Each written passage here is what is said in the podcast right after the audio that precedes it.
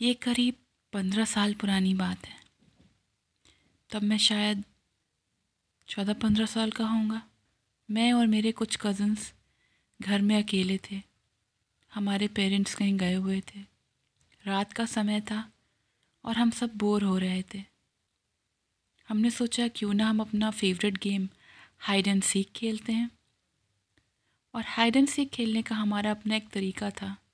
हम जब भी हाइड एंड सीख खेलते थे, मेरे रूम में खेलते थे और लाइट ऑफ़ करके खेलते थे ताकि और मज़ा आए। और आज हमारे पास पूरा घर था। मेरा घर ज़्यादा तो बड़ा नहीं था।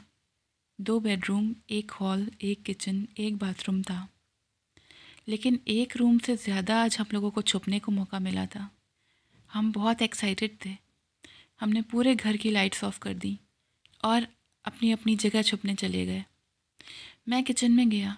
पहले तो मैं अपनी कबर्ड में छुपा, लेकिन वहाँ मुझे अजीब सा लगने लगा।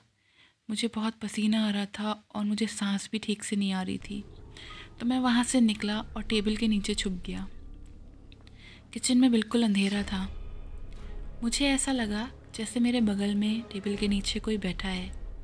मैंने सोचा मेरा कोई कज़न यहाँ पे पहले से छुपा होगा। मैंने उस बात पे ज़्यादा ध्यान नहीं दिया, क्योंकि जब हम छुपते थे तो एक दूसरे से बात नहीं करते थे, ताकि हम लोगों को कोई ढूंढ ना पाए। दूसरे ही पल मेरा कज़न जो हम लोगों को ढूंढ रहा था, वो किचन में आया और उसने लाइट ऑन कर दी। जैसे ही मैंने अपने बगल में देखा, वहाँ पे कोई नहीं था। इतनी जल्दी कोई कैसे जा सकता है, मैं बस यही सोचता रह। गई फिर जब हमारा गेम ख़त्म हुआ तो मैंने सबसे पूछा कि मेरे साथ किचन में टेबल के नीचे कौन छुपा था। सबने मना कर दिया। कोई भी किचन में नहीं था। सबने बताया कि वो कहीं और छुपे थे। ये एक अजीब सी बात लेके मैं सो गया।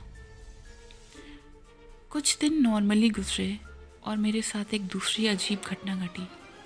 मैं अपनी स्टडी टेबल पे बैठ के अपने रूम में पढ़ाई कर रहा था और अचानक मुझे ऐसा फील हुआ जैसे मेरे पीछे खड़े होकर कोई मुझे घूर रहा है।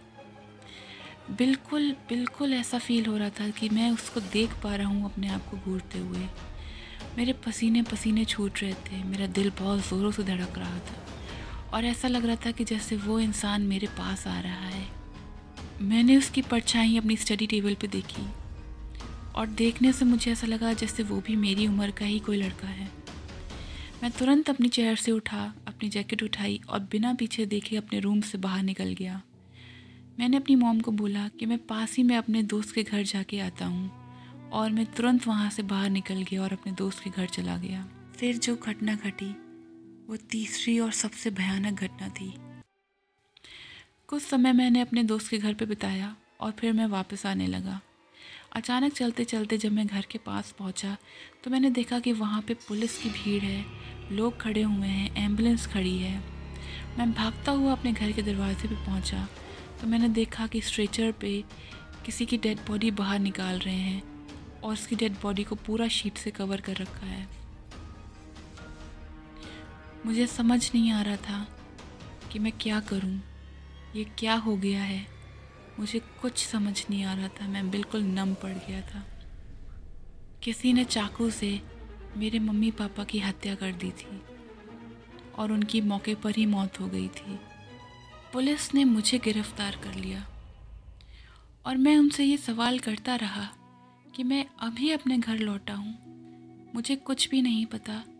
मेरे ऊपर इतनी बड़ी आफत आ गई है। और आप लोग मुझे क्यों अरेस्ट कर रहे हैं? फिर पुलिस ने मुझे बताया कि हमारी एक नेबर हैं और वो इस केस की आई विटनेस हैं। और उन्होंने देखा कि कोई लड़का मेरे कमरे में चाकू लेकर खड़ा था और मेरी स्टडी टेबल की तरफ़ बढ़ रहा था।